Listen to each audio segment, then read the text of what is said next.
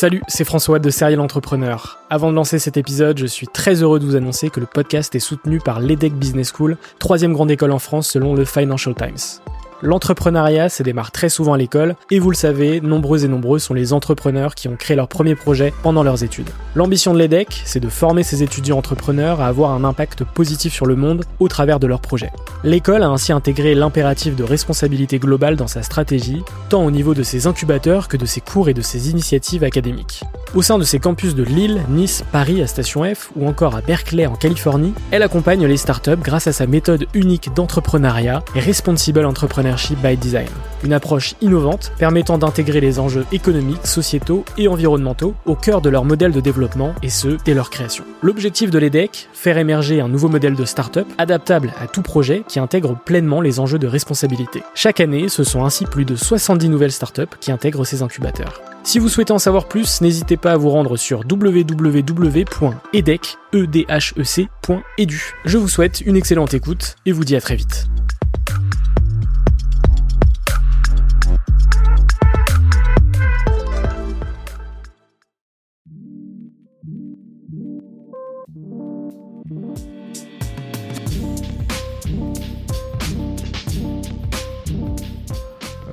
Notre job chez Kima, euh, c'est de donner sa chance à une centaine d'entrepreneurs par an.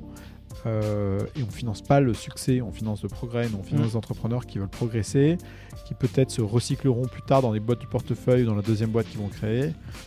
Mais euh, on ne cherche pas des, des, des licornes ou des décacornes Ouais. absolus. On cherche juste à financer le tissu entrepreneurial français des meilleurs entrepreneurs tech.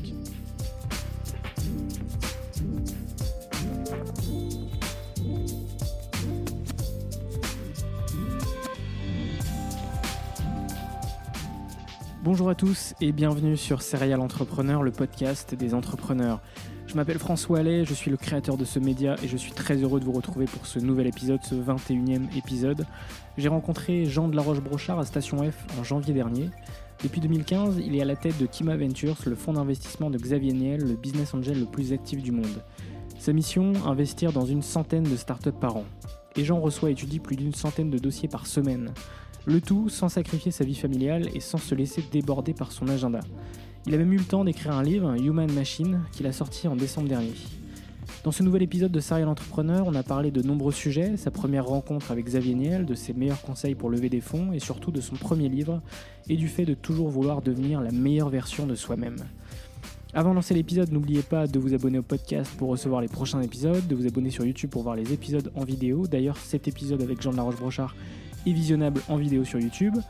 De vous abonner au compte Instagram @serialentrepreneur avec un underscore à la fin. Et moi, je vous souhaite une excellente écoute. On se retrouve dans deux semaines pour un nouvel épisode, toujours le dimanche à 10h. Ciao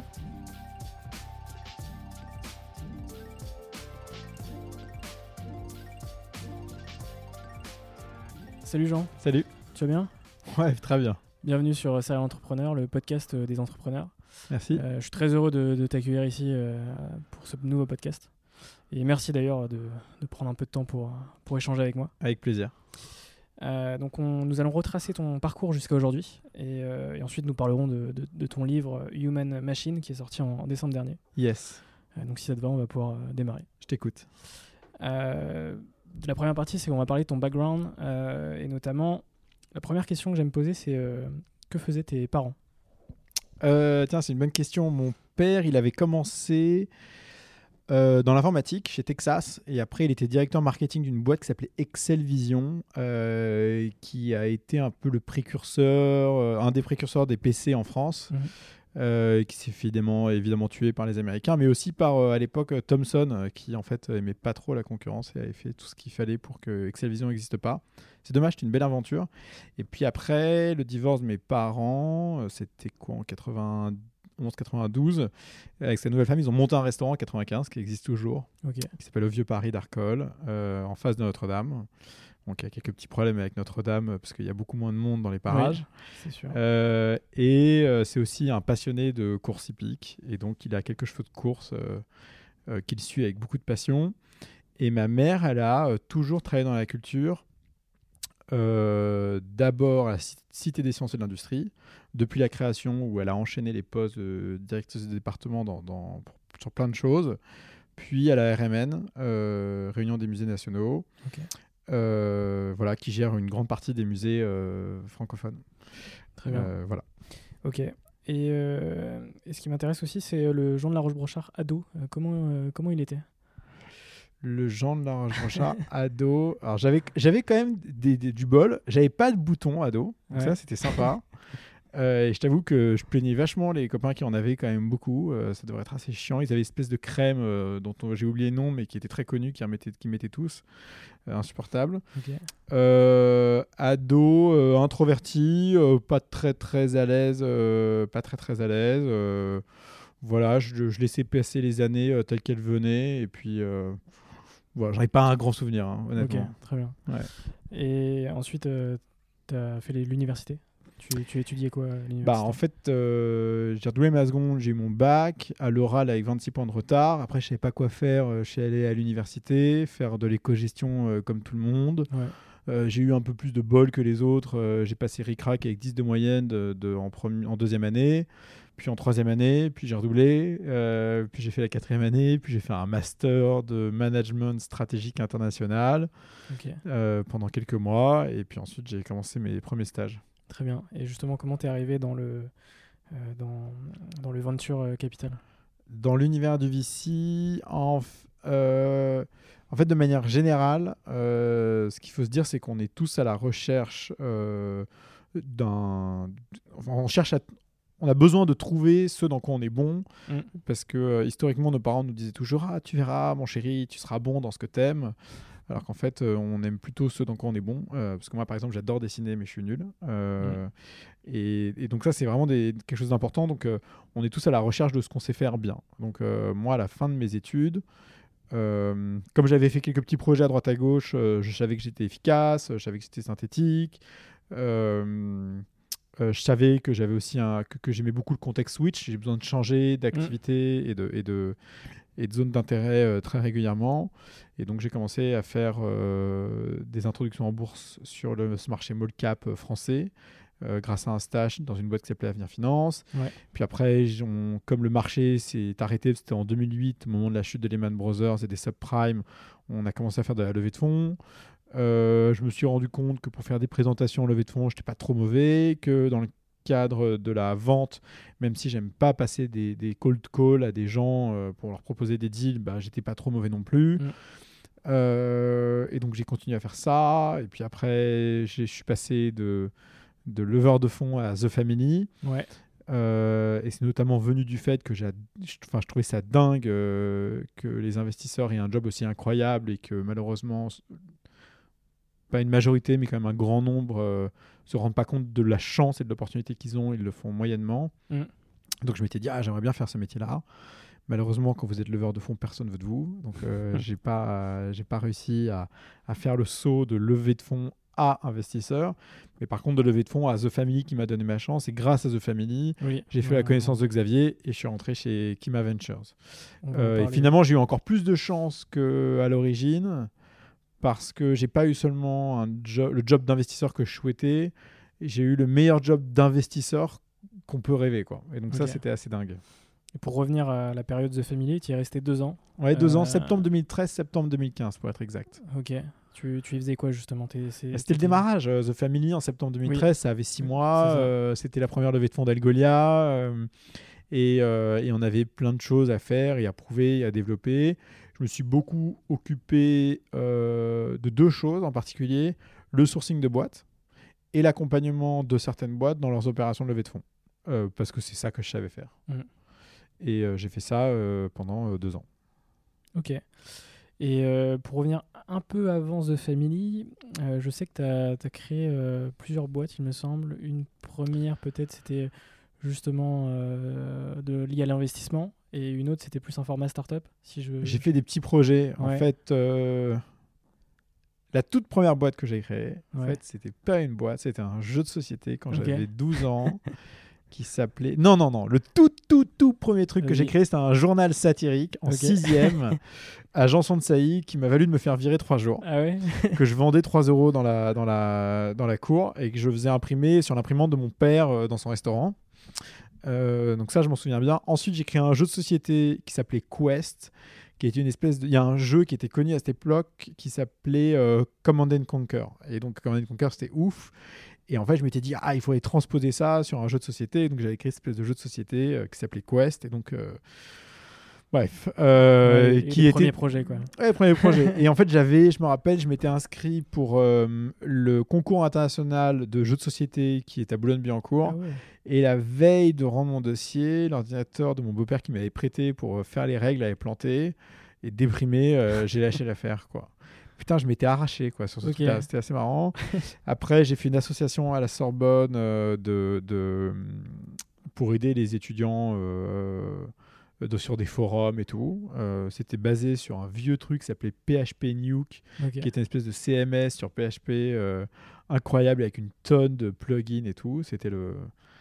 euh, c'était assez dingue. Et je créais des sites internet euh, pour des gens et je faisais aussi des campagnes AdWords au moment où AdWords commençait en 2004 Mm. en France. C'était assez dingue parce que tu payais des mots-clés, mais une misère. Donc, genre, euh, restaurant Paris en 2004 sur Google, ça coûtait 5 cents le clic. Ok. Et ça Ça, générait un nombre de réservations, mais laisse tomber. C'était le, le tout début un peu d'Internet. C'était la folie. euh, Tout ouais. Américain qui débarquait en France allait sur Google, tapait restaurant Paris. Premier qui tombait, c'était le restaurant de mon père. Ok. Ça cartonnait. Euh, donc ça, ça a très très bien marché. C'était marrant. Après, j'ai fait de la location sous location d'appart Airbnb, euh, d'appart Airbnb. Euh, et dans le même temps, je faisais l'annuaire des anciens de la Sorbonne pour leur vendre des produits de défiscalisation. ça, ça marchait moyen. Puis j'aimais pas trop faire des, du cold call, mais j'essayais un peu quand même. Et puis, histoire d'être un peu rigoureux, euh, j'avais postulé et je bossais en fait à la à l'accueil de la Société Générale au coin de Boulevard Saint-Michel et de la rue des Écoles euh, tous les samedis euh, pendant un an. Et ça, je dois avouer que c'était assez euh, violent le réveil du samedi matin pour aller bosser à la Société Ah, Générale à l'accueil où j'étais payé, euh, je sais plus, euh, 140, 150 euros plus les tickets resto quoi, par mois. Euh, voilà. Mais bon, c'était un bon exercice de, de résilience, euh, quelque chose que, que voilà que j'avais pas beaucoup développé. Ok. Et T'avais- après, et en 2012, parce que c'est ça le truc aussi, et en 2012, j'ai créé un jeu sur mobile qui s'appelait Hang Pick, H-A-N-G-P-I-C. Et là, c'était comme, il y avait un jeu à l'époque qui marchait, il y avait deux jeux qui avaient cartonné. Le premier, c'était Draw Something, Oui. qui était un Pictionary asynchrone. rappelle. Donc tu dessinais, t'envoyais le dessin, les gens te voyaient dessiner. Mais en fait, c'était une reconstitution de ce que tu étais en train de faire. Et en fait, les gens avaient l'impression de jouer en live, alors Mm. qu'en fait, c'était asynchrone, c'était dingue. Et il y avait au même moment euh, Song Pop, qui était un quiz musical, asynchrone aussi. Et je m'étais dit, bah, faut faire pareil sur d'autres catégories. Et j'avais créé un jeu avec deux autres personnes. euh, euh, qui était un jeu asynchrone sur les images. Donc on avait des catégories monuments, personnes célèbres, animaux, et en fait des gens jouaient comme ça euh, sur un quiz asynchrone euh, sur les images. Ça n'a pas très bien marché, mais c'était une bonne expérience. Donc t'étais pas mal dans les jeux quand même. euh. J'étais pas mal dans les jeux, jeux de société, ouais, je pense jeu. que c'est un fantasme de Ouais, créativité chez ça. moi qui malheureusement un a pas été euh, assez assouvi et deux sur lequel euh, j'avais pas de talent prédestiné. ok. Donc une Voilà. mini carrière d'entrepreneur quand même avant de Ouais, vite fait. hein. Avant de se, concent- Ouais. se concentrer sur. euh, Faut le dire vite. vite. c'est pas quelque chose dont je fais la pub. Ouais. Et du coup, on arrive, euh, on fait un saut dans le temps et on arrive à Akima Ventures. Euh, Yes. Ma première question, ça va être euh, peux-tu nous parler de ta première rencontre avec Xavier Niel? Ouais, bien sûr. Donc, Xavier, je lui ai envoyé Capitaine Train, un dossier qu'il a regardé, dans lequel il a décidé d'investir. Et puis un jour, je lui ai envoyé un autre dossier qui s'appelait We Do Gift, qui est une boîte qui, euh, en fait, euh, dématérialise euh, les chèques cadeaux, euh, qui marche très bien, qui existe toujours. hein. Euh, J'ai eu le fondateur au téléphone la semaine dernière. Euh, et au moment de l'envoi de We Do Gift, il y a, Jérémy Bérébi qui s'occupait de Kima était en train de partir. Et Xavier m'a dit euh, que- quand est-ce que tu passes me voir? Et donc, euh, on a organisé un rendez-vous. On a dû se voir en février-mars. C'est au moment des vacances euh, de février. Euh, et on a discuté euh, deux heures à bâton rompu, euh, tranquillement, dans son bureau chez Iliad, dans le 8e. Et voilà, et on a parlé de tout et de rien, de The Family, de start-up, de plein de trucs. Et à la fin de notre rendez-vous, je lui ai dit, et du coup, Kima, qu'est-ce qui se passe Vu que. Il m'a dit, c'est-à-dire bah, je sais pas, j- Jérémy s'en va, est-ce que tu vas le remplacer? Et il m'a dit hyper naturellement, oh, tu sais, Kima, euh, Jérémy avait recruté deux analystes, euh, ils font très bien le job, euh, on a besoin de personne. Et voilà, j'étais un peu dégoûté, j'avoue. Ouais. Euh, et en fait, 15 jours après, euh, la personne qui était en charge de son holding à ce moment-là m'a appelé pour me demander si ça m'intéressait de les rejoindre. Et donc, euh, le temps que tout ça s'organise, c'était euh, 1er septembre 2015. Quand, quand tu reçois le call, t'es dans quel état d'esprit ser- Serein zé- Enfin, Bah, comment, euh, Euh, donc, la manière dont j'aborde toute opportunité, ouais. quelle qu'elle soit, et c'est le cas aussi avec les deals, c'est euh, toujours avec beaucoup, beaucoup, beaucoup d'optimisme et d'envie que ça se fasse. Parce que si tu n'as pas une envie profonde que quelque chose se fasse, bah faut pas espérer qu'elle se fasse. Quoi. Mais toujours avec le détachement euh, nécessaire pour que si ça tombe à l'eau, Mm. Euh, tu rebondisses très vite. Et ça, c'est une règle euh, qui m'a été apprise par le père d'un copain qui est avocat et qui m'a dit euh, j'ai un de mes clients, ça fait 10 ans que je bosse avec lui, alors que tous les autres cabinets d'avocats, euh, il est parti au bout de deux. Et je dis ah tu dois être super fort. Et il m'a dit je suis pas plus fort que les autres, mais par contre j'ai un détachement qui fait que je, je me suis jamais mis en confort par rapport à ce client-là. Et euh, il sait que si je pars, euh, je m'en remettrai vite. Et que s'il part, je m'en remettrai vite aussi. Et en fait, c'est important euh, d'avoir cette dualité entre l'attachement que tu as aux choses qui comptent pour toi et aussi pas le détachement euh, complet, mais la capacité de rebondir si par hasard elle s'écroule. C'est évidemment beaucoup plus difficile pour les choses personnelles et, et sensibles. Mais dans le cadre du boulot, c'est important. Et quand tu bosses avec un mec comme Xavier, euh, qui est un personnage qui aime le risque, qui a les moyens de, de- de prendre les risques qu'il a envie de prendre et qui fait confiance aux gens, et bah, il faut, faut, il faut surtout pas te mettre en position de confort, il faut toujours te remettre en question. Euh, il faut être hyper loyal euh, parce qu'il faut être loyal en- envers les gens avec qui euh, tu vois Mm. t'aimes échanger avec, les qui- avec lesquels t'aimes être et en même temps garder le détachement nécessaire pour pour euh, je sais pas pour garder les idées claires quoi. Mm, c'est clair. Et est-ce que tu peux nous dire euh, du coup ce que tu fais chez Kima Ventures et, euh, et puis voilà. Et Euh, chez Kima, le job il est divisé en trois. Il y a un job de sourcing de deals. Donc nous on voit passer 200 à 250 deals par semaine. Euh, en chiffres, on voit une trentaine de boîtes, je pense, toute l'équipe, toute la semaine. On est, en on est trois, avec Alexis et Jeanne. Et on fait un deal tous les trois jours, sur un montant moyen de 150 000 euros. Donc cette première partie sourcing, deuxième partie qui est une partie euh, rencontre des entrepreneurs qu'on source ou qui viennent à nous.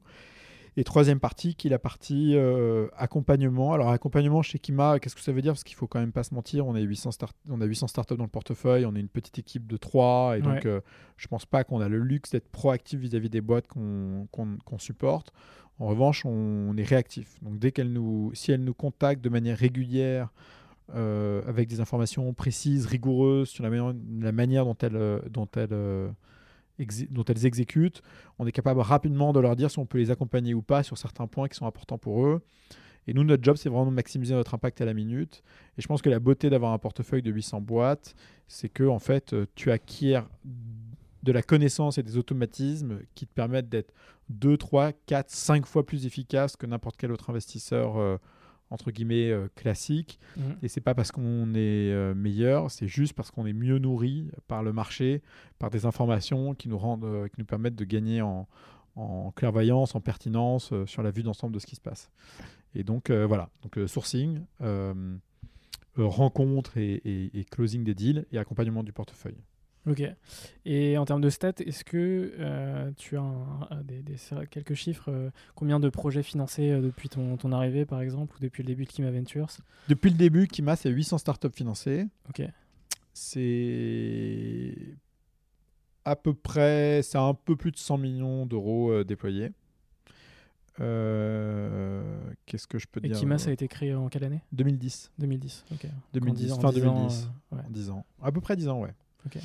Euh, c'est une structure qui saute qui commence à s'auto-alimenter en fait, hein, sur Ouais. lequel les retours sur investissement nous permettent de financer euh, une partie du portefeuille. Euh, L'année dernière, on a eu pour plus de 30 millions d'exits, ça nous finance deux ans d'activité. Euh, cette année, je ne sais pas combien on en aura, mais j'espère qu'on en aura, tu vois, 4, 5, 6, 10 millions d'euros pour au moins se dire que juste les sorties de l'année 2020 financent au moins deux tiers de l'activité. Et, et, en fait, c'est un modèle qui marche. Quand tu fais 800 startups, si tu arrives à être un index plus du marché, c'est-à-dire mm. que plus tu vois de deals, plus tu fais de bons deals, enfin, en gros, la moyenne d'un marché donné, elle est plutôt nivelée par le bas. Et toi, ton job, c'est d'aller récupérer la crème de la crème pour avoir des niveaux de performance qui sont au-dessus de la moyenne, quoi. Bien au-dessus même. Euh, donc nous, on essaye de faire entre deux et trois fois la mise sur un horizon de 10 ans avec Kima. Et historiquement, euh, ça a plutôt fonctionné. Alors il faut qu'on voit comment le marché évolue et si ça va tenir avec le temps, mais euh, on, on, a, je sais pas si on a de la chance, mais en tout cas ça fonctionne. Ok. Et c'est quoi l'objectif de Xavier Niel avec Kim Adventures Bah, d'abord Xavier, il fait pas les choses, euh, il fait les choses pour gagner. Hein, donc, je pense que c'est une, enfin, tu vois, c'est une manière. Un mindset, Ouais, c'est un mindset. c'est assez génial. donc, Kima, c'était, en fait, qu'est-ce que tu peux faire dans l'investissement dans lequel tu seras le meilleur? Kima, pour lui, c'était l'opportunité d'être le, le, le, plus grand business angel du monde, tu vois, ce qu'il a réalisé. Et en plus, en faisant ça, la difficulté que tu as quand tu es dans une activité comme, euh, comme euh, je pense, comme euh, Iliad, comme Free dans les telcos, c'est assez traditionnel en fait. Hein. En même temps, ça crache. Hein. Iliad, ça fait 2 milliards d'EBITDA, c'est la guerre. Mais il faut que tu fasses attention de, entre guillemets, pas devenir obsolète avec le temps qui passe. Je pense d'ailleurs que c'est une mission auquel il faut qu'on soit tous sensibles. Euh, et Kima, c'est extraordinaire pour ça. Tu vois tellement de boîtes tout le temps, de projets, etc. Tu vois les trends, même si c'est pas ton quotidien, mais si tu vois juste passer les deals, euh, ça te donne une, capacité à voir ce qui se passe autour de toi, dans le monde et tout, euh, des startups, des nouvelles technologies, du futur qui est en train d'arriver, qui est assez dingue. et donc, bon, au-delà de gagner, donc d'être le plus grand business angel du monde, ça apporte une richesse intellectuelle dingue.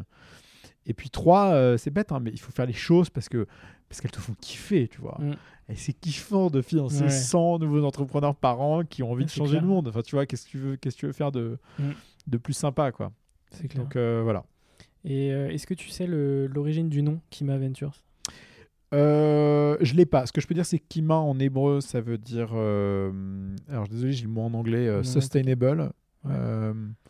responsable. oui, c'est ça. Ouais, si on peut dire.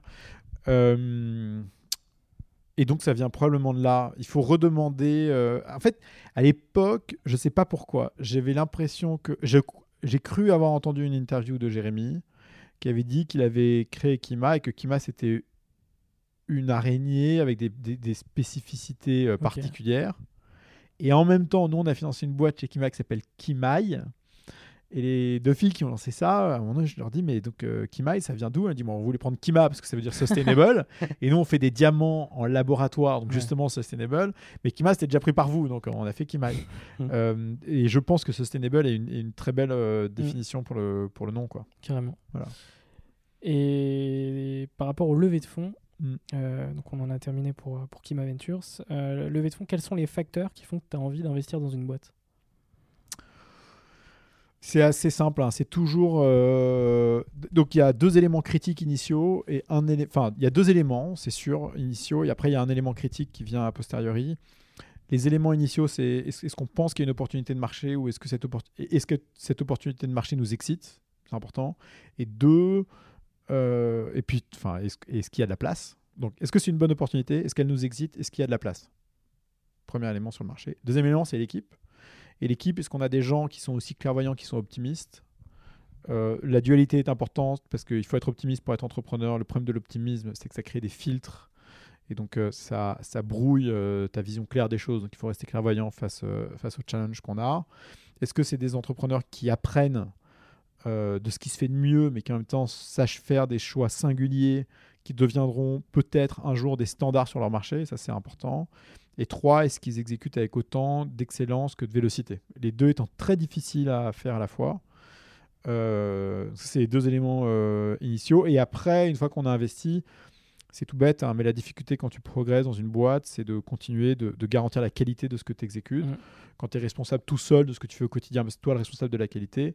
Mais à mesure que tu grandis, il faut que tu embauches les bonnes personnes, que tu mettes en place la bonne euh, organisation et que tu t'assures que, que bah, rien, que tes équipes, elles, elles, elles, elles opèrent euh, avec le même niveau de qualité que celui auquel tu t'étais euh, astreint euh, quand tu avais commencé. Quoi.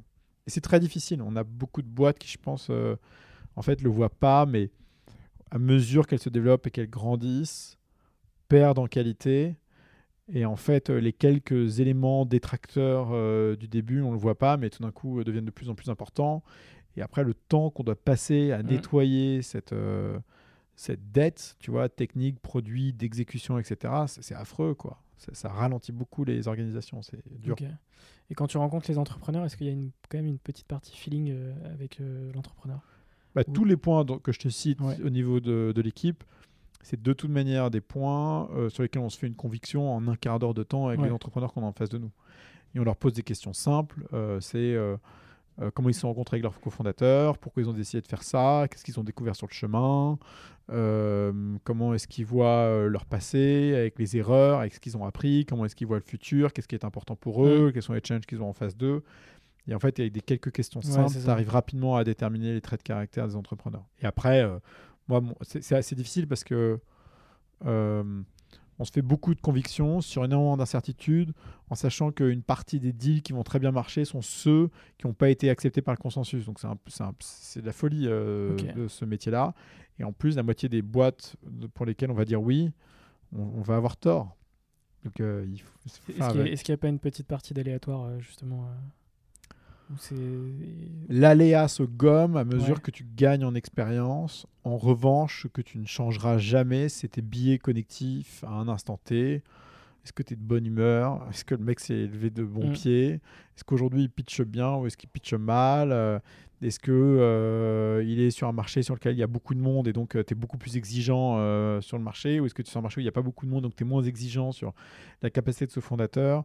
Euh, Nous, notre job chez Kima, euh, c'est de donner sa chance à une centaine d'entrepreneurs par an. euh, et on finance pas le succès, on finance le progrès, on finance Mm. des entrepreneurs qui veulent progresser, qui peut-être se recycleront plus tard dans les boîtes du portefeuille ou dans la deuxième boîte qu'ils vont créer. Mais euh, on ne cherche pas des, des, des licornes ou des décacornes Ouais. absolues. On cherche juste à financer le tissu entrepreneurial français des meilleurs entrepreneurs tech. Et, euh, et donc, euh, cette, cette, cette, cette partie d'entrepreneurs qui est sur une. euh, c'est un peu difficile ce que je vais dire, mais qui sont pas de la catégorie euh, singulière, exceptionnelle, qui, qui, qui sont des exceptions, Mm. et ben, elle est hyper difficile à palper parce qu'en fait, euh, on est plein dans cette, euh, dans, dans ce, dans Cette zone du milieu. Quoi. Ok. Euh, on- maintenant, on va pouvoir parler de, de ton livre, Human Machine, machine humaine en français. Yes. Première question, c'est pourquoi avoir écrit un livre? Pourquoi avoir écrit un livre? Euh, il y a deux éléments. Euh, Je pense que le premier, c'est un peu comme lorsque j'ai décidé d'aller bosser le samedi à Société Générale, euh, les exercices de résilience et de rigueur. c'est des choses que j'essaie de faire de temps en temps pour, pour essayer de vaincre ce défaut atroce que j'ai d'être parfois inconsistant ou pas assez rigoureux. Donc voilà, on, est, on combat tous ces démons euh, comme Mm. on peut. Euh, et le- la deuxième raison, c'est parce que j'avais fait un workshop sur l'organisation chez The Family en 2016-2017, euh, que j'ai refait ce workshop à plusieurs occasions, et que malheureusement, j'avais trouvé que le déroulé de ce workshop était, était, était pas qualitatif, et il y avait beaucoup de notions et de concepts qui, me- qui me trottaient dans la tête, et il fallait que je les couche sur le papier, donc euh, sous forme de présentation ou de post, ou... et je me suis dit que j'allais en faire un bouquin. Et donc j'ai écrit le- le- ce bouquin euh, pour cette raison-là. Donc c'est- très égoïste, hein, mais euh, et d'ailleurs j'ai failli pas le sortir parce que du coup une fois que je l'avais écrit, bon bah j'avais fait ce que j'avais à faire, euh, ce que j'avais besoin de sortir, et en fait j'avais peur de euh, me livrer au regard des autres, Ouais. quoi, tu vois. Ce qui arrive souvent, euh, d'ailleurs. Ouais, bah c'est difficile, tu vois, parce que dans tout, euh, à un moment donné, tu as des. Dès que tu sors à quelque chose euh, au grand public, c'est tu. euh, Tu sais, les haters sont quoi. beaucoup plus brillants que les autres, quoi. Oui, c'est vrai. Et ça, c'est assez, euh, je t'avoue, c'est assez désagréable euh, au début. Puis après, on s'en détache. Je pense que c'est un bon exercice de lâcher prise aussi. Ok. Mais donc, c'est pour ça que j'ai fait ce bouquin-là. C'était pour euh, sortir ces idées de la tête et, et réaliser un projet euh, qui exigeait un peu de rigueur euh, jusqu'au bout. Ok. Et c'était pas facile. Et au niveau de ton processus créatif, euh, justement, quel a été ton, ton processus de création pour ce bouquin? Euh, Tu parles dans ton livre que la première ébauche date de novembre 2007. Ouais. Et que tu as pas mal galéré, notamment le fait de. Au final, tu l'as écrit en anglais, je crois, dans un premier temps. J'ai écrit, la- je me suis cassé le pied en octobre 2017 en squash, le sport des connards, euh, ce que je fais plus. Euh, et, et donc à ce moment-là, comme j'étais immobilisé, je passais beaucoup plus de temps euh, derrière mes emails euh, que en rendez-vous, euh, que je concentrais sur des zones, sur des plages horaires très fixes, avec beaucoup moins de souplesse qu'aujourd'hui. Et, et donc j'avais un peu plus de temps devant mon PC, donc je me donnais des slots d'une heure, deux heures pour pouvoir écrire. J'ai commencé à écrire le bouquin en français. Et j'ai pas essayé de réfléchir. J'ai couché, couché, couché sur le papier des mots. Et puis en décembre, euh, avec les fêtes, avec le fait que je pouvais commencer à être un peu plus mobile, euh, et ben en fait, euh, j'ai perdu l'habitude d'écrire. J'ai arrêté d'écrire. Et en avril-mai, au moment des vacances de la de Pâques, euh, j'ai profité du fait que ma famille était absente pendant une période pour me dire ok, je pars aux États-Unis, 4-5 semaines comme je fais tous les ans, mais au lieu euh, de gérer mes journées comme d'habitude, c'est-à-dire bah, tu fais tes rendez-vous pendant la journée et, Mm. et tu te remets au rythme euh, américain, euh, en fait, je me levais à 5 heures, je faisais mes emails jusqu'à 7, 8, enfin 5h30, mes emails jusqu'à 7h30, 8h. Ensuite, j'écrivais jusqu'à 14h, je faisais mes rendez-vous l'après-midi, je refaisais des emails le soir et j'allais me coucher. Donc, je faisais deux journées en une et tout ça non-stop pendant euh, 4-5 semaines. Euh, et là, je me suis rendu compte que j'avais, en lisant ma première ébauche en français, que c'était nul. Du coup, euh, je l'ai jeté à la poubelle. J'ai recommencé page blanche pendant trois jours. Et puis en fait, euh, je me suis rendu compte que, que tous mes posts depuis le début, euh, depuis 2014, je les écrivais en anglais. Donc euh, je me suis remis à écrire le bouquin en anglais. Et je l'ai terminé en quatre semaines, cette première version anglaise. Après, il a fallu que je la fasse relire par quelqu'un. Oui. Et puis après, il a fallu qu'on traduise le bouquin en français, et puis qu'on le réadapte parce que la traduction n'était pas propre à, la- à mon, à, mon, à mon style. Mhm. Et en fait, euh, ces petits efforts à réaliser pour terminer euh, le bouquin sont assez difficiles à mener parce que euh, moi, sur ma to-do list, en priorité, j'ai rencontré les entrepreneurs, discuté des sujets liés aux startups et à l'investissement, d'autres choses. Et le bouquin, il venait toujours plus bas dans la liste. Donc, il a fallu que je me force un petit peu. Et j'ai été aidé par un mec qui s'appelle David Stute, que je sais depuis quelques temps, qui lui bosse avec une maison, d'édition euh, qui s'appelle Storylab, qui permet d'être quasi indépendant. Et donc, euh, qui m'a mis la gouache pour me pousser à terminer. Quoi. Ok. Donc, c'est grâce à lui que j'ai terminé le bouquin. Et t'as pas sorti ce bouquin en anglais? Pourquoi? Il sort dans 5-6 Ah, semaines en anglais. Je viens de recevoir la première mouture Ouais, euh, corrigée de. Parce qu'en fait, j'ai écrit la version en anglaise, Ouais. on l'a refait en français, on l'a réadapté, là on l'a refait en anglais, en reprenant la première trame du début. Donc c'est un petit peu complexe. On est en train de le relire, il va sortir dans, je sais pas, 5-6 semaines. Donc la version anglaise, c'est un peu la version originale en fait de, de ton livre. Ouais, je pense. Je pense que c'est la version originale. Euh, Mais les, deux- enfin, j'espère que les Les deux, deux se versions valent. sont, sont similaires. ouais. Ouais. Ok. Avec le même nom, du coup, euh, ouais, c'est ça. ouais, encore plus facile. La Human Machine en anglais, on pourra pas, euh, on pourra pas m'y reprendre. Ok. euh, donc dans ton livre, il y a deux grandes parties. euh, Mm. donc comprendre et agir. Yes.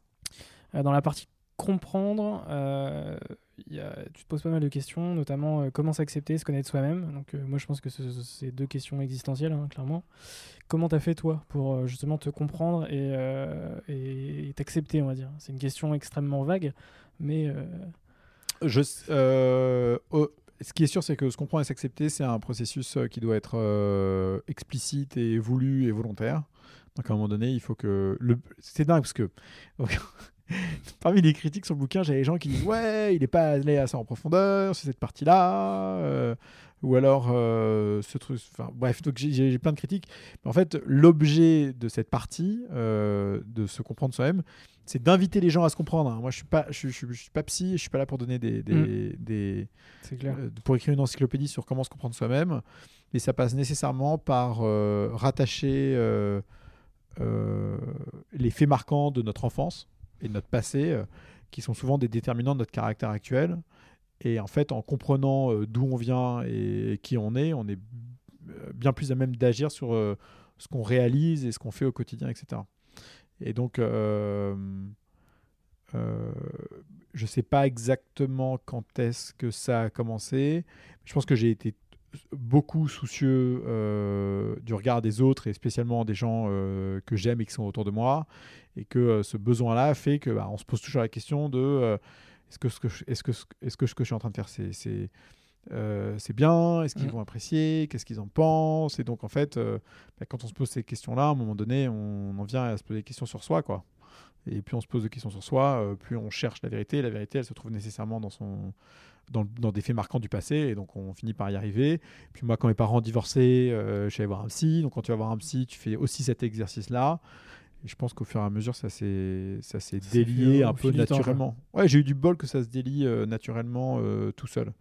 Mais moi, j'invite tous les étudiants et tous les gens que je vois qui cherchent dans leur vie professionnelle à se reposer la question de, en gros, c'est quoi leur ADN, quoi? Parce que tu peux pas avancer mm. si tu sais pas qui t'es toi-même. C'est clair. Et la deuxième partie, agir, euh, du coup, tu parles, tu parles pas mal de, du fait de maîtriser euh, le, temps, quoi, son mhm. temps. Moi, j'ai 23 ans. Euh, c'est la chose qui me rend le plus anxieux aujourd'hui, c'est le temps, le, comment gérer son temps, parce que les années passent super vite. T'as rien vu, mon vieux. Hein. C'est un enfer. et, qu'est-ce que tu conseilles justement à un, jeune comme moi qui se pose beaucoup de questions sur son avenir et sur justement comment optimiser, entre guillemets, son temps et, sa vie quoi? Je, euh, tu peux pas tout optimiser d'un coup. Tu peux pas optimiser le temps et les actions quoi. Donc euh, l'idéal qu'on a optimiser quand on a ton âge, c'est euh, les actions, c'est pas le temps. Euh, le temps, en fait, tu vas trouver quelque chose que tu fais bien et que tu aimes faire, et à mesure que tu le fais, tu vas t'organiser pour que ton temps soit, le, soit, le, soit, soit mis à, à profit le mieux possible pour t'aider à progresser là-dedans. Et en fait, on fait souvent cette erreur de commencer à bosser sur euh, ses routines, etc. Alors que d'abord, il faut trouver quelque chose qui nous passionne, dans lequel on se sent bien et tout. Donc il faut prendre le temps de chercher. Et le problème, c'est que les gens prennent pas le temps de chercher parce qu'ils ont l'impression de le perdre. Sauf que le temps de chercher quand on est jeune, il est essentiel. Quoi. Mm. Euh, et tu verras que plus le temps passe, plus, plus il y a une, commodité dans ton esprit, quelque chose d'assez, automatique, naturel. Et en fait, plus il passe vite. Parce que tu le vois de moins en, parce que tu le vois de moins en moins passer. Donc c'est assez, euh, tu vois, c'est assez flippant quoi. Euh, moi, je, je, je, je, me pose la question du jour où j'aurai, euh, j'espère 80 ans et je m'en rendrai compte. Et je sais que c'est demain, tu vois. Et, et c'est assez dingue ça. Qu'aujourd'hui, t'es pas encore serein vis-à-vis de ça en fait. Bah, si, bah, si, si, j'ai acquis la sérénité que de toute manière, le temps dans cette vie allait passer et s'arrêter beaucoup plus vite que je n'aurais le temps de m'en rendre compte. Donc, il ne faut pas que je m'inquiète là-dessus et il faut que euh, je profite de chaque instant pour faire des choses qui ont des impacts long terme positifs et qui, dans le court terme, n'ont ne, pas d'impact de, négatif ou, ou, sont pas en train de, ou que je ne sois pas en train de tronquer euh, mon mmh. bonheur ou le plaisir de la vie. Parce que tu as des gens qui vont se réveiller tard dans leur vie, qui vont se rendre compte qu'ils ont tellement bossé comme des chiens mmh. toute leur vie, qu'il y a des choses qu'ils auraient aimé faire différemment. Et à l'inverse, tu as des gens... Euh, qui ont été tellement euh, euh, probablement comment est-ce qu'on dit gens qui profitent beaucoup de la vie j'ai perdu le, le, terme mais ceux qui en ont profité tellement qu'à un moment donné ils regrettent des quelques erreurs qu'ils auraient dû des quelques efforts qu'ils auraient dû faire qui leur permis qui leur auraient permis de, de trouver un meilleur équilibre donc moi pour moi tout est dans l'équilibre en sachant que c'est toujours un, un, un, équilibre qui est qui est à la fois temporaire et, imparfait. Euh, mais voilà, quoi. Je, sais que le temps va s'arrêter beaucoup plus vite que je vais m'en rendre compte. Quoi. Et, euh, c'est pas très grave. Et dans, dans, ton bouquin, tu parles aussi d'apprécier le présent et de pas trop penser au passé ni au futur. Et vraiment de. Bah, la, bah, la méditation sert à ça, hein. mais euh, l'instant présent, c'est quelque. En fait, les gens passent beaucoup de temps à se rassurer par les éléments du passé qui les confortent. Et à se projeter. Hein. Et à se projeter dans ce qui pourrait peut-être un jour devenir. Mm.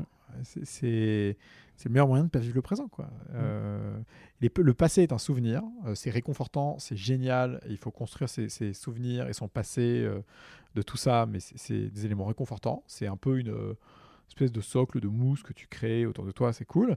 Et le futur, c'est un champ des possibles. Mais le champ des possibles, il faut le réaliser. Hein. Le réaliser, c'est maintenant, c'est dans le présent. alors, on n'a pas toujours la liberté, c'est pas toujours facile. parfois, on est face à des contraintes et on peut rien y faire.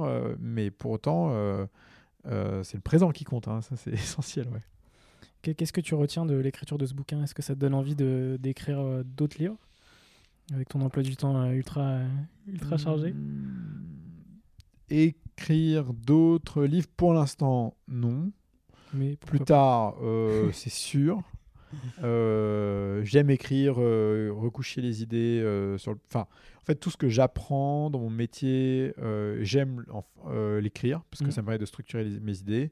C'est pour ça que j'écris beaucoup. hein. Enfin, beaucoup. J'ai fait un peu plus de 200 posts depuis, depuis 5 ans. Voilà, Ouais. donc euh, ça donne un peu là, là, une fréquence.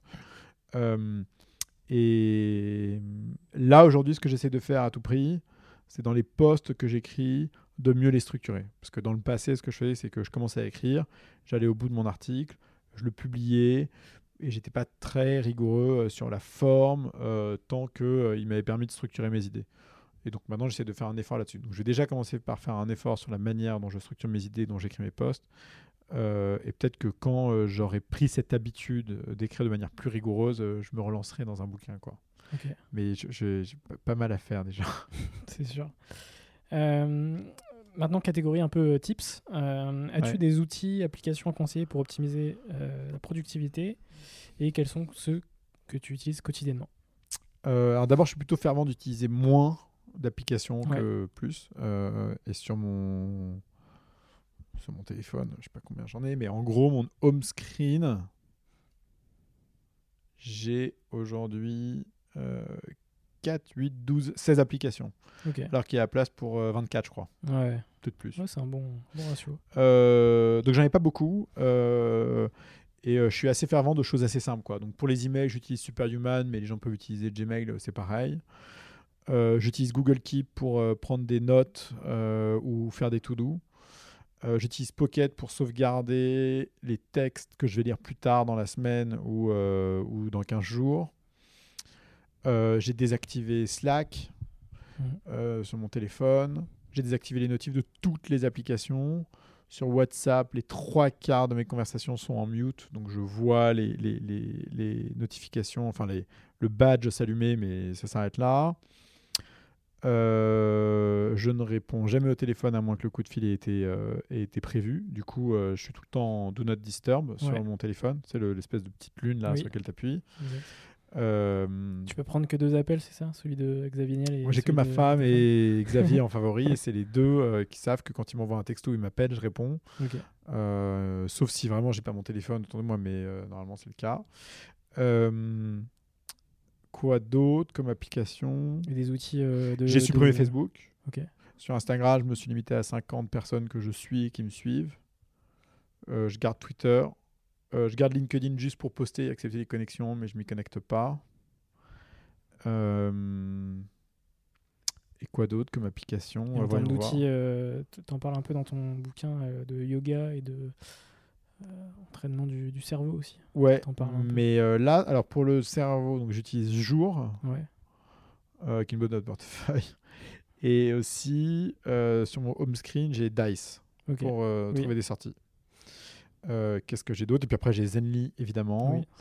Euh, j'ai Storm qui permet de faire des live audio, une espèce de radio libre, euh, sur lesquels je vais commencer à faire de la radio libre d'ici, là, euh, je sais pas, cool. cette semaine ou la semaine prochaine, on va voir. Avec on ton va un smartphone test. euh, directement. Exactement. C'est beau. Snap, parce que ça déchire. Et puis Jumbo aussi pour gérer tes paramètres de vie privée sur Google, Facebook, Twitter, etc. Ok. C'est un bon, un bon petit panel déjà. Ouais, ouais. Et après, c'est enfin, les outils sont pas importants, c'est la manière dont on les Oui, utilise et le process qu'on a qui est important. Ok. Et donc on va passer à la dernière partie du podcast. Euh, des questions assez, euh, assez simples. Quels sont les, les trois derniers livres que tu as lus? Les trois derniers que j'ai lus, euh, attends, je les ai sur, sur. Kindle. Ah si, j'ai lu Play Bigger. Ouais. pff, qui est ouf, qui est sur tout ce qui est catégorie création, Euh, Ouais. toutes les boîtes qui créent en fait des boîtes. Alors j'ai en lecture que j'ai pas lu encore, qu'il faut que je lise, Atomic Habits Ouais. d'un mec qui s'appelle James Clear. Le mec Ok. il a un nom incroyable quand même. Euh, et il a un site qui est assez cool. J'ai lu Who is Michael Ovitz, qui était le fondateur de, euh, d'une agence euh, hollywoodienne pour les acteurs, les films, etc. Ok. Euh, et alors c'est marrant parce que c'est ce bouquin, les gens, euh, enfin j'ai beaucoup de gens qui m'en ont parlé en me disant ah c'est génial et tout. Euh, euh, Moi, j'ai l'impression que c'est un petit peu romancé et que le mec est un, est un, est, est- est- doit être sacrément insupportable. Ok. Voilà, donc ça m'a saoulé. Euh, That Will Never Work sur Ouais. l'histoire de Netflix. Pas mal, sans Ouais, plus. Sans plus. C'est- un, c'est une. euh, Beaucoup de storytelling. euh. Ouais, beaucoup de... bah, en fait, c'est plus une. euh, une euh, comment dire L'un des deux cofondateurs, qui est Paris Dasting, qui raconte euh, les débuts de Netflix. Euh, c'est intéressant, quoi. Après, euh, c'est pas, c'est pas sympa ce que je devrais dire, et je probablement qu'on pourrait dire la même chose sur les mêmes machines. Tu peux en faire une fiche de lecture avec quelques pages, tu le files à quelqu'un, et c'est sympa. Ou alors, il pourrait te raconter ça dans un podcast, en une demi-heure, une heure, et ça ferait l'affaire. Donc, tu sens que. Mais d'ailleurs, c'est marrant, hein, tu sens que l'auteur a fait ce travail pour lui-même. Et voilà, il faut l'accepter comme tel. Mais c'est bon, c'est sympa, quoi. C'est l'histoire de Netflix, donc c'est toujours cool, quoi. Ok. What You Do Is Who You Are de Ben Horowitz. Bon, ça, hyper solide. Euh, et puis, enfin, bref, j'en ai des tonnes. Euh, bref, donc ça, c'est les derniers que j'ai Donc tu lus. lis euh, majoritairement sur, sur Kindle du coup? Ouais, beaucoup Kindle. Ouais. Plus pratique. Bah, pour tourner les pages en lecture rapide, c'est beaucoup plus pratique que le papier. Le Ouais. papier, ça crée de la friction sur, tes, sur ton exercice de lecture rapide, alors que avec Kindle, euh, tu peux passer les paragraphes et avancer dans ta lecture beaucoup plus vite. Et sur certains passages de bouquins, euh, c'est essentiel. D'ailleurs, une règle, c'est si tu commences un bouquin et que tu l'aimes pas, euh, le termine pas, c'est pas grave. Oui, bah oui. Ou alors euh, avance-le rapidement, quoi. Mm. Mais les gens ont, pris l'habitude de lire de la même manière qu'ils ont pris l'habitude de, terminer leur plat au restaurant, quoi. Faut, faut, Ouais. faut arrêter. Ouais, non, c'est clair, juste par obligation en mode il faut que je le termine. En fait, ouais. pas du non, tout. non, surtout pas. Euh, et quels sont les trois derniers films que tu as vus? Alors, j'ai commencé Messiah sur euh, Netflix, Ouais. euh, juste le premier épisode. Euh, voilà, j'ai commencé The Irishman. Oui. J'en suis, ça fait, ça fait troisième fois que je, que je Que commence. tu retentes. que, non, que je retente, je sais pas, j'en sais plus où j'en suis, mais bon, j'y arrive pas. Et après, euh, il y a deux trucs. J'ai- deux, deux types de séries que je regarde souvent. Et les gens se demandent de. de, de, de- de- genre, c'est bizarre. Ouais, dis-moi. Le premier, c'est euh, Colombo. Ok. J'adore Colombo. ça, ça me détend, j'aime bien et tout, c'est vraiment cool. Très bien. Et le deuxième, euh, c'est euh, Deadliest Catch. C'est des mecs qui pêchent des crabes dans la mer de Bering. Il y a 15 saisons. Euh, quand je suis tout seul à la maison, que ma famille passe, qu'ils sont en vacances, je sais pas quoi, et que je bosse, je mets ça en fond, je fais mes emails. J'adore. Ok. Voilà. C'est complètement aberrant, mais voilà. Et la dernière série que j'ai vue, mais j'ai rien vu de dingue là récemment. ouais. Euh, non. Si, après, il y avait donc euh, Once Upon a Time in Hollywood, euh, moi que j'ai trouvé top. Brad Pitt. Ouais. Et il y en a un autre récemment qui est sorti, dont je me souviens pas. Comme quoi, ça m'a pas beaucoup marqué. Ok. Voilà. Et du coup, cite-moi trois personnes qui t'inspirent le plus et pourquoi. Bah, euh, euh, je, vais, attends, je vais sortir des clichés. euh, je euh, veux pas parce- te cliché. Hein. je- Mais non, mais sinon, c'est juste que les deux premiers que je vais te citer, c'est mes deux en favori de mon Oui. téléphone, donc euh, Xavier Bah et ma oui. femme. Euh, ma femme, parce qu'en fait, c'est elle la vraie machine. Ouais. Euh, et Xavier, euh, euh, parce que ça restera toujours un mystère, euh, euh, la manière dont il arrive à gérer autant de choses à la minute. Euh, voilà. Et tout en gardant, je trouve, une balance de vie qui est tu vois, assez bien gérée, c'est assez cool. Non, les, les gens qui m'inspirent. Mais en fait, ce qui est dingue, c'est qu'à chaque fois que je rencontre un entrepreneur extraordinaire, il, m'inspire à sa façon. Euh, récemment, le fondateur d'Impala, euh, une boîte qu'on a financée au UK, m'inspire énormément. Euh, Alexandre Lebrun chez Nabla euh, m'inspire beaucoup. Euh, donc, donc moi, je j'ai pas de. Il n'y a pas une, deux, trois personnes en particulier. Oui, dont je suis bah oui, inspiré. Moi, je suis inspiré par beaucoup de monde. Il y a des gens qui m'ont marqué, ouais. qui ont été importants dans ma vie, qui ont été structurants. Euh, ma mère a été importante euh, dans, dans- dans plein de moments.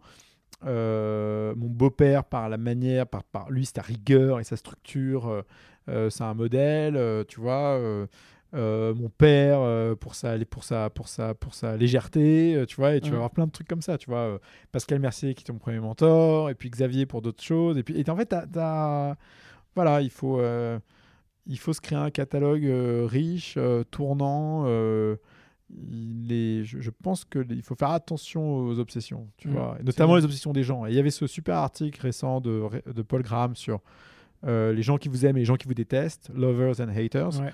et de parler des, des lovers and haters en mode, quel que soit ce que tu dis, les lovers aimeront toujours ce que tu dis, trouveront toujours une raison Mm. de donner raison, et les haters, l'e- l'exact inverse. Et en fait, ces deux catégories euh, euh, ne sont de toute manière pas très bonne pour ton développement parce que ça, ça manque de, un, Mm. un- un chouïa de sens critique euh, à la fois honnête et positif. Quoi. Donc, euh, Mais après, Voilà. à partir du moment où tu as des haters, c'est bon signe quand même. Ça veut dire que t'es suivi. ouais, non, tout je sais pas, tu vois, je trouve par exemple que, euh, que Xavier a réussi, malgré son image publique, à, à garder un. Au contraire, tu vois, bonne une image. très euh, très bonne image. Ouais, ouais. C'est vrai que j'ai pas l'impression euh, qu'il est. euh, Non, tu, tu- tu vas voir. Qui tu vas voir Le mec qui est pas content de son réseau free, il va gueuler quoi. il va pas gueuler contre Xavier vraiment, Non. il va gueuler que. Ouais, il va appeler le SAV et puis. Ouais, ouais. Et je suis sûr que, attends, et pire, je suis sûr que ce mec-là, tu lui présentes Xavier, il rachète un, un abonnement dans la foulée. quoi.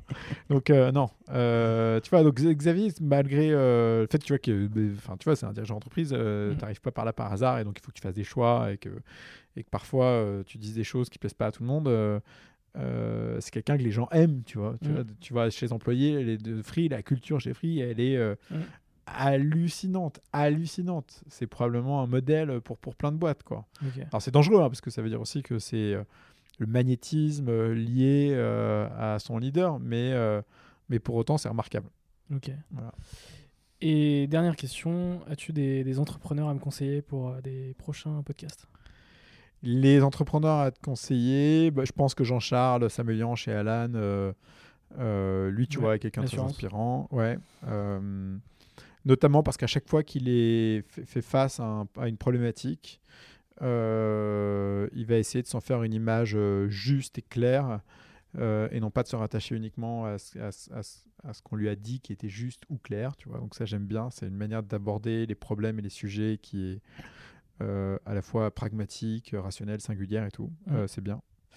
Un autre mec dont on n'entend jamais parler, parce qu'en fait il est peu présent dans les médias, mais euh, à chaque fois que je le vois, tu vois, moi je le vois grandir, ça fait longtemps maintenant, donc euh, 4 ans, c'est euh, Firmin euh, Zocchetto chez. Payfit. Euh, un mec qui j'ai changé la semaine dernière, que j'aime beaucoup aussi, c'est euh, Nicolas Bustamante chez Doctrine. Oui. Voilà. Je ai trois comme ça, parce que c'est Oui, voilà, Ok. c'est- c'est trois auxquels j'ai réfléchi récemment. Mais en fait, il y en aurait des. En fait, c'est injuste, parce qu'il y en a des dizaines. quoi. Euh, Il y en a plein qui méritent qu'on les écoute. En fait, ce qui est important, c'est pas le- la personne que tu as en face de toi, Mm. c'est euh, le Si sujet avec lequel ouais. tu l'abordes. ouais. Mm. C'est Ouais. l'histoire. Ok, bah, très bien. Merci euh, Jean pour ce, Avec cet plaisir. échange. Et puis euh, à bientôt sur, bientôt. sur l'entrepreneur. Ciao. Bye. L'épisode est terminé. Merci de l'avoir écouté en intégralité. Pour ma part, j'ai encore besoin de vous. Et oui, si vous avez apprécié cet épisode, n'hésitez pas à laisser une note sur Apple Podcast et à vous abonner au podcast sur votre plateforme favorite. Vous pouvez également m'envoyer votre feedback par mail à françois-serial-entrepreneur avec un s.fr. On se retrouve très bientôt pour un nouvel épisode. Bise et à bientôt.